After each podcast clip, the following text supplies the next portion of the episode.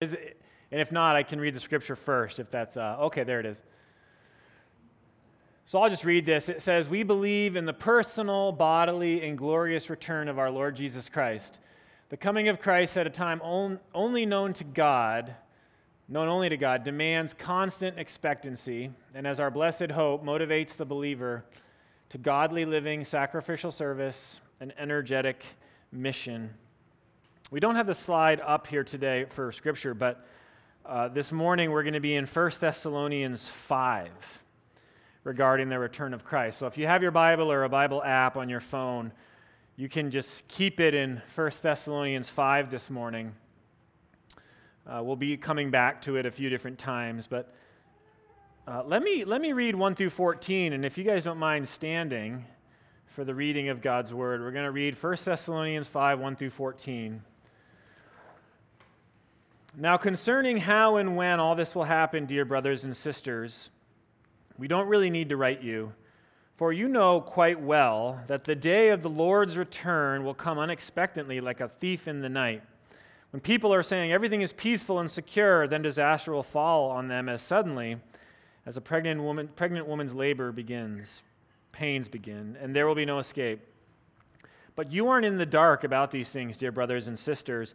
And you won't be surprised when the day of the Lord comes like a thief. For you are all children of the light and of the day, and we don't belong to darkness and night. So be on your guard, not asleep like the others. Stay alert and be clear headed.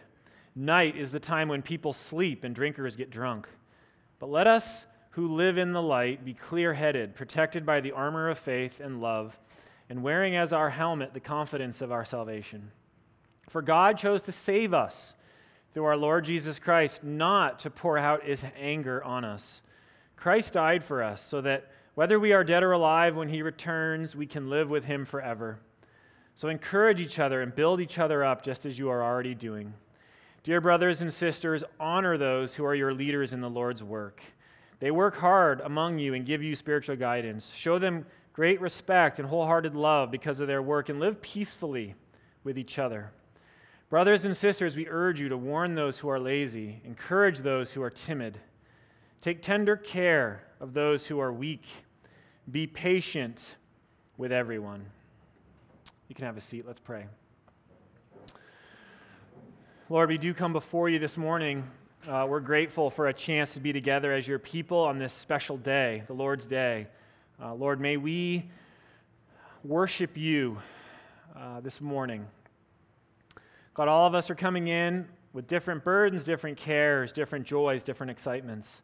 All of us are coming in in different places this morning. Uh, but regardless of where we're coming, all of us need each other. All of us need to know the hope of the gospel. All of us need to know the story of you, Jesus. And this morning, we're looking at your return. And Jesus, that is so easy to forget that you're coming back at any moment.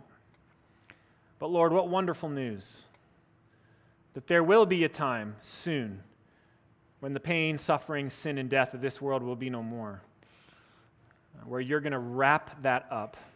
And so, Lord, we ask this morning that you would quicken our hearts and minds to not be naive or dull to the fact that you are returning. Uh, this isn't all there is. And God, we're thankful for that. So this morning, may your word speak to us, may it comfort us, may it challenge us, may it convict us. Uh, Lord, we submit to you and to your word. In Jesus' name we pray. Amen.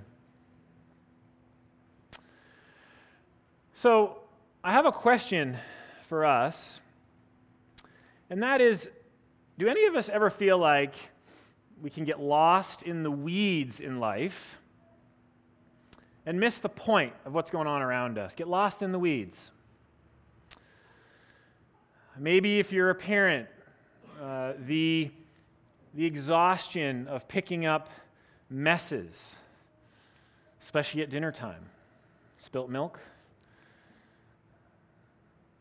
The exhaustion of listening to the same Frozen album over and over and over and over again. Yep. The exhaustion of teaching children how to share their toys and not to try to hoard everything in the playroom. And in the midst of, of getting caught into all of those things that are tiring and frustrating, you can very easily, at the end of the day, forget what you're engaged in, forget what you're doing, forget the point, which is that we're in the process of having this privilege of raising these human beings to know and to follow God the rest of their life. What a privilege. But how easy it is to forget the point and get lost in the weeds. Or, or maybe for you, it's the boredom of long meetings at work where you'd rather be anywhere else. Or the tedious task that your supervisor has asked you to do that you don't feel like has a, a real purpose. Or the personality of your coworker or your boss that just irks you all day long. And if you're honest, you can get lost in that. You can forget what you're doing. What's the purpose of what you're doing, which actually is a significant purpose? You're providing for your family. You're providing for their future. You're providing for college. You're providing for your own retirement. Really, really important things. But it's so easy to get lost in the weeds at work. Or maybe it's church. Maybe you can get lost in the weeds at church and you can get caught up in spending your time critiquing the worship set it was too long, or it wasn't long enough, or the songs were too peppy or too somber, or the sermon too long, especially when kids are in the service, or the words are too sophisticated, or the words are not sophisticated enough. But we're forgetting why we're here. We're here to be together as a people of God and worship Him pour out our offering of our sacrifice life to Him. We're here for the sake of, of knowing and glorifying and praising Jesus for what He's done and who He is. And I think when it comes to the return of Christ, I think we can get caught in the weeds as well and miss the point. So, so focused in on when it will happen, uh, how it will happen, um, the nuances of predicting what's going on politically, geopolitically, that we get so caught up in when and how that, that I think we can miss the point of his return. And this morning, my hope is that we're going to leave the weeds behind as it relates to Christ's return and really hone in on the point of his return. And as we read in 1 Thessalonians 5 1 through 14, we see a really interesting cause and effect in those verses. So, the cause, the reality of what's going to happen that we see, especially in the first verses, 1 through 9, is what? What do we see? We see that Jesus is coming back. The author is clear about that, that there's no questioning this. He's saying the day of the Lord is going to come like a thief. He's not saying it might come, maybe it'll come. It's kind of unclear if he's going to come. The author states very clearly Jesus is coming back, the king is returning. In fact, the writers of the New Testament, as you start to read through this lens of Christ's return, what becomes clear, and keep in mind, they're only writing 30, 40, 50 years after Jesus' ascension most of the writers of the New Testament, they actually, the way they write, they assumed he was going to come back any day in their time. So we think it was only 30, 40 years after his ascension, they were expectant that he was going to return. So, how much more so us? Right? If they thought he was coming back any moment, and they would encourage their writers with this, he's coming back soon. How much more so us 2,000 years later? So, what we see as the cause is that he is returning. That's what's clearly stated. And then what we see is there's an effect to that in verses 10 through 14. Namely, because he is returning at any moment, God wants our lives to change. So, because he's returning at any moment, God wants our lives to change. That's the point. Life change. Life change is the point of his return. There's others, but this morning, that's the one we're really honing in on on this scripture life change for us and what that means for us. And we're going to look at three different areas where Jesus' return, his imminent return, can have an effect on our lives in significant ways in three areas that are critically important for our day to day lives. It helps us change to live godly lives. That's the first one. It helps us engage in sacrificial service, is the second one. And to energetically live out his mission is the third. And if you remember, those are the three that we're honed in on in our statement of faith. And actually, what we're going to see is living godly lives, engaging in sacrificial service, and energetically living out his mission are all connected. You're going to see they're like a links in a chain. And I think that's intentional. Now, before we jump into those three, I think it's important to note that when we discuss the return of Christ, um, I recognize that this can be kind of loaded for some of us uh, or confusing for some of us. I think most of us would fall in that camp. Um, so, for some of us where it's a little bit loaded and there's a lot to it, um, I think that some of us may have been part of churches or schools or seminaries um, where Christ's return and the view of that was heavily focused on, and every other view was judged and critiqued, and you know, our way or the highway was kind of the mentality. And there, we're not going to go into these. You can look these up on your own. But there are really three main views of the return of Christ there's premillennial, postmillennial, and amillennial. Those are the, the big three. And, and some of us have come from backgrounds where one of those was really focused on. Um, and anyone else was silly and you know wrong and shouldn't be listened to and it's this is the only way to believe and if you don't you're in trouble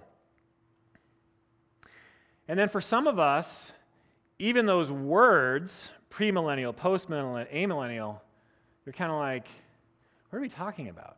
Why are those words used? Those are so confusing. Just even the names. Like, let's can we update that language a little bit to like where we are now? Um, people don't use the word millennial anymore unless they're talking about like the, gen, the, the millennials, the generation.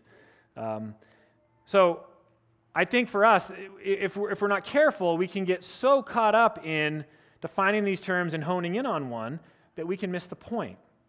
And so, what's interesting about our denomination is they've chosen not to choose one of those to focus on. That you have to believe this is when Christ is returning and this is how Christ is returning. What you see is within our denomination, you, it's, you can believe what you want about when he's returning and how he's returning. Because people have biblical arguments for all of these views. Rather, what our denomination's focused on is he is returning. That's unquestionable. And all three of those views would agree with that. He is returning. And because he's returning, something matters, which is mainly that our lives would change as a result of that. And so, really, what we're trying to focus on here is what what is that life change? And so I'm grateful that our denomination doesn't hone in on one, but rather says, okay, we can all agree across the aisle that all of us in this room may have different views on this. But all of us would agree on one thing He is returning, and that should change everything about our lives. So, the first one I want us to look at is this idea of godly living how does his return help us live in a godly way as men and women? How does his return help us live in a godly way? Verse 5 gives us some hints about that. Paul writes, For you are all children of the light and of the day. We don't belong to darkness and night.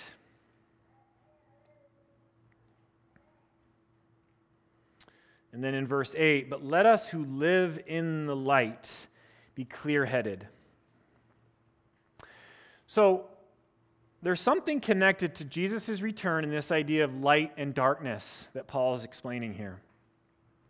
And what he wants us to know is that as the imminent Christ is returning, we need to know and believe that we are children of light if we have Christ as our Lord and Savior and we've submitted to him and turned from our sin. Paul's saying, Remember, as Christ is returning any moment, that you are children of light. You are not children of darkness. And why is that important? As we're waiting for Jesus to return as children of light, as the people of God, as those born again, the assumption there is that we are going to be surrounded, infiltrated by darkness. That's the assumption. And I want to ask us a question Has that changed since this was written 2,000 years ago? The thing I love most, one of the things I love most about the Bible is it's timeless. The truths that it's talking about 2,000 years ago, they're still true today. So, as we think about turning on the news, turning on our social media, do we see darkness surrounding us and infiltrating us and our lives and our world? I think we all do. And there's something that Paul's getting at here that darkness promises. There's something going on here that darkness and light are in conflict with. And what darkness is promising us is satisfaction. Darkness is fundamentally promising you and I that it can satisfy us. And that in this, this world, the, the, the trick of darkness is to convince us that this world is all there is. If you look at media, if you look at advertisements, the message that runs through all of it is this life is all there is. And so in this life, you have to wring out as much satisfaction for yourself as you possibly can. You have limited time to actually engage with this satisfaction and limited opportunities. As children of light, we know we can actually find a better satisfaction than that what the world, what this darkness is promising us. And what are, what are some of these darkness temptations? What are some of these things that in our day actually tempt us to commit ourselves to? I think in our context, um, people's approval is a big one um, being significant online and in our own lives, having the newest things, having the most important things, being the most significant. Um, I think in our day, uh, we try to wring out as much approval from others as we can, as much likes from others as we can, thinking that ultimately that is what's going to satisfy us. Um, I think if you talk to enough people, you know that that is a never ending journey. It never ends, it, it never quite scratches that itch of satisfaction that we need. I think another one right now is sexual expression. Um, sexuality is mine, and, and I can do with it what I want, when I want, how I want, with who I want. And the temptation is that that is the way to find true, lasting satisfaction in this world. I think another one in our context is selfishness. So, Store up for yourself comfort, security, possessions, nice things. Don't care about those around you that don't have those things. Um, so if there are poor around you or the immigrant around us, don't, don't worry about them. They're, they'll be okay, they'll be taken care of. You don't need to sacrifice yourself for their sake. But as children of light, we know that's not true. The Bible calls us to engage. The other darkness, temptation specific to us, I see, is the technology and entertainment revolution that's going on in our culture. Uh, if, you, if you watch this, if you spend hours on this, that is what is going to satisfy you. Give your life meaning, give your life contentment. But we all know after we watch these things for hours, how do we feel? A lot worse than before we started, right? Always. So Christ's return helps us remember in the midst of all these temptations that we face of darkness in our lives as children of light that very, very soon there is a far better satisfaction coming. The only way to not engage, in my opinion, with temptations of darkness is by replacing it with a better satisfaction. I don't think it works to just tell someone, don't do that, knock it off. Don't engage with that. How, do, how well does that work for us in general? When we say to ourselves or to someone else, don't eat that ice cream at night. It's not good for you. Just stop it. Or don't go shopping and spend all that money you don't have. Just knock it off. Just stop. Like, honestly, how well does that work when we try to muster up enough willpower to not engage in those activities? Because fundamentally, there is some satisfaction to those temptations of darkness, or else they wouldn't be temptations. My whole point is just they don't last, they're not permanent. And that's the problem, is they have to continue to build on each other. So we do it more and more and more until it's an addiction. No, satisfactions have to be replaced. And so what we need is a greater satisfaction.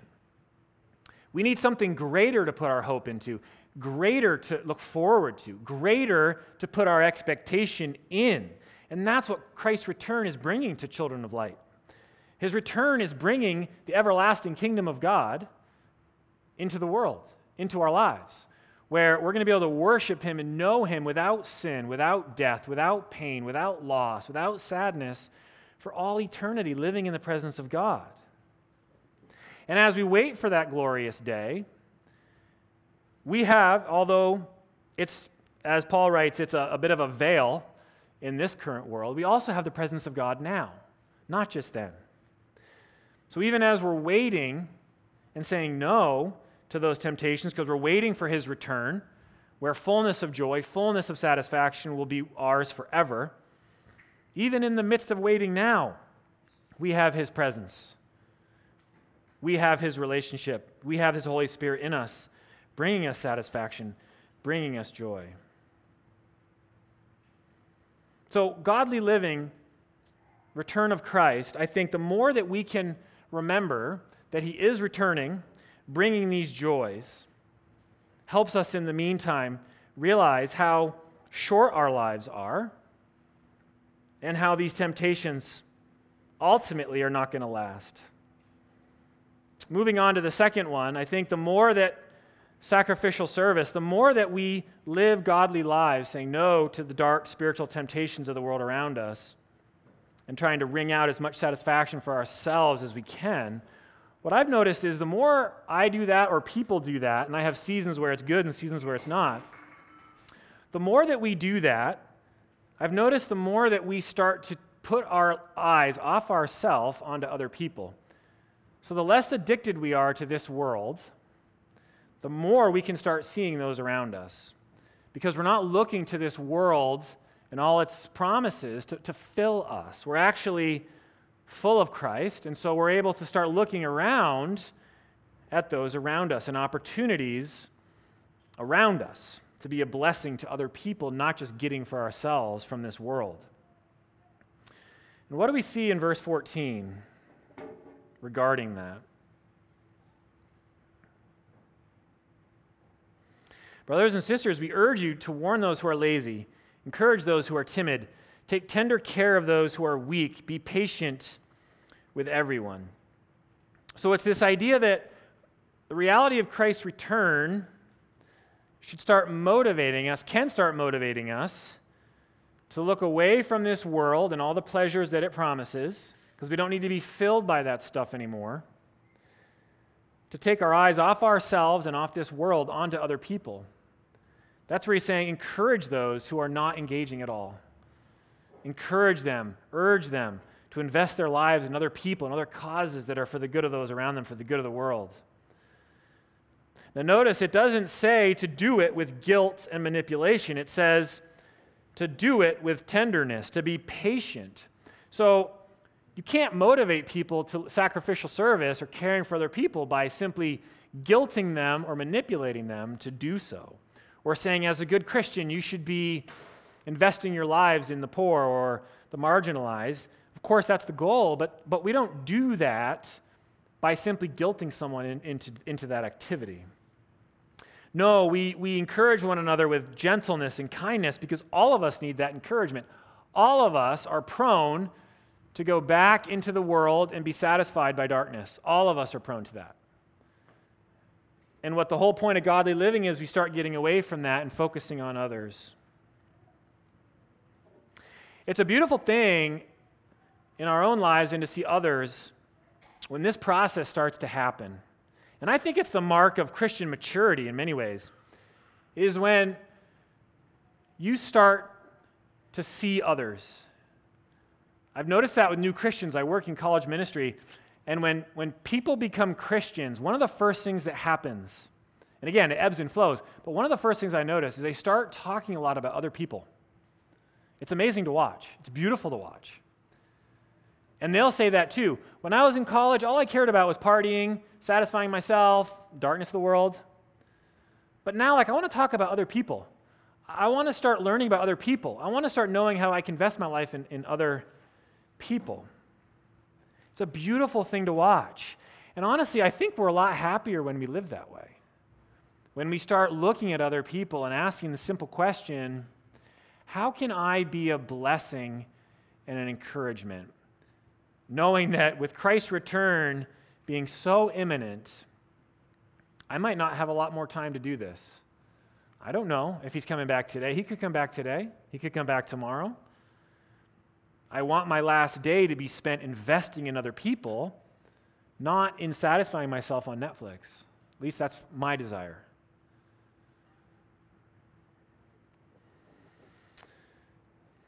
I think uh, regarding this, Dover presents a lot of cool opportunities. Um, I've noticed when I when I drive through Dover, there's a lot of times there's people on the corners asking for food or help. Um, I think that's a wonderful opportunity. Uh, I, I always wonder what would it look like if our church went out of our way to see those people first. That's the first step, right? You got to see them, you got to look at them. Have a practice of, of non perishable items in your car all the time. Or if you're on the way to the grocery store, buy extra groceries, and on your way home, stop. Or stop by a, a quick, get a quick sub, and walk across the street and hand it to them and say, Something like, Because I know a generous God, I'm, I want to give you this. Because He's generous with me, I want to be generous with you. Um, another, another practice, this is something I'm going to challenge myself for, is uh, when you're in the grocery line at Hannaford or uh, Market Basket, what would it look like to, to see the person in front of you and pay for their groceries on their way out. So you would be behind them, they're in front of you. You'd have to kind of awkwardly sneak up a little bit to the front, but pay for their groceries. And then they'll look at you, and the bagger and the checkout person will look at you, and they'll all stare. What are you doing? And that's an opportunity to say, well, I have a generous God and I wanted to be generous with you. This, these are ideas of ways that as Christians we can start looking at other people and blessing them in certain ways. The last one, and then we'll close, is energetic mission. I think the more we live godly lives, turn from spiritual darkness that promises satisfaction but doesn't deliver, knowing that Christ is returning bringing unending satisfaction into our lives. We can wait. We can say no. We have a much greater hope coming any moment. That leads us into stop looking at ourselves in this world and start looking to other people, sacrificing ourselves for them. I think that then leads to the third chain, which is we don't just start caring about their physical needs, which is really important, but we actually really start caring now about their spiritual needs, where they're going to spend eternity. And that's where this idea of energetic mission comes in. I think it's a progression. And you see it in verse 9. What's our hope? What's our salvation? Well, Paul makes it so clear. For God chose to save us through our Lord Jesus Christ, not to pour out his anger on us. All of us deserve God's anger for our sin. That's just so clear to me. But God chose, you see that? He chose not to pour out his anger on us, but to what? To save us through our Lord Jesus Christ. He had compassion on humanity. And so we now have an opportunity with those around us, whether it's our coworkers, our neighbors, our family members, to not just take care of their physical needs, which we should do, and it's a joy to do that, but we have opportunities to start engaging with them on even deeper things, not just food and money, but now salvation, eternity, heaven, hell, these things that are hard to talk about, but they're true. Knowing that Jesus is returning any moment, we have a window of time. We just, we just do. All of us have a window of time where we can share this good news with others around us. The good news that Jesus not only came to the world and is returning, but when he was here, he willingly chose to take on the sin of humanity into his body, die for that, all the bad we've ever done or will do, take the punishment that we deserved, take the judgment we deserved. It killed him. And three days later, he rose from the dead, defeating our sin, defeating our death. He is Lord, He is Master, He is Messiah, He is Savior, He is the anointed one. He ascended to the right hand of the Father, and he's coming back to restore the kingdom fully forever. That's an incredible message that we get the privilege of sharing with those around us. I know for a lot of us, we don't, maybe we don't know the specific words, and so it's overwhelming to figure out how do we, how do we say it the right way? How do we do this the right way? Um, I would say that's something great to talk with community groups about because all of us can help one another learn how do we talk about this gospel with those around us. Don't try to just do it yourself. Get others from this church involved in this process to help you figure out how do I say it the right way? What, what ideas should I talk about with my neighbor, with my coworker, with my family? So I would say this week, pray for one person this summer to share the message of the cross and resurrection with in your circle of influence. One person this summer. And if you're here and you feel like you want to give your life to Jesus, knowing that He's coming back, we will have people uh, praying here um, who could pray with you if you really want to give Jesus the throne of your life, if you want Him to be your Lord and Savior, and you haven't done that yet in your life. Uh, we'll have people over here. Let me pray. Lord, thank you for this morning, and um, thank you for this opportunity to uh, talk about your return and the effect it can have on our lives. Uh, Jesus, thank you that this life and the pain of this life um, will soon be forever gone. Um, in the meantime, Lord, help us to worship you, to have joy in you, to delight in you, to not get pulled into the satisfaction of the darkness of the world, um, but to, to, to put our anchor, our hope in the fact that you, who are our ultimate satisfaction, are returning soon and are going to restore things forever. Uh, may that motivate us to, to serving others, to loving others, to having our eyes off this world and onto other people. And may that overflow to us wanting to see people come to know you as Lord and Savior. Um, so use us, Lord, this week, this summer, for your glory. In Jesus' name, amen. You stand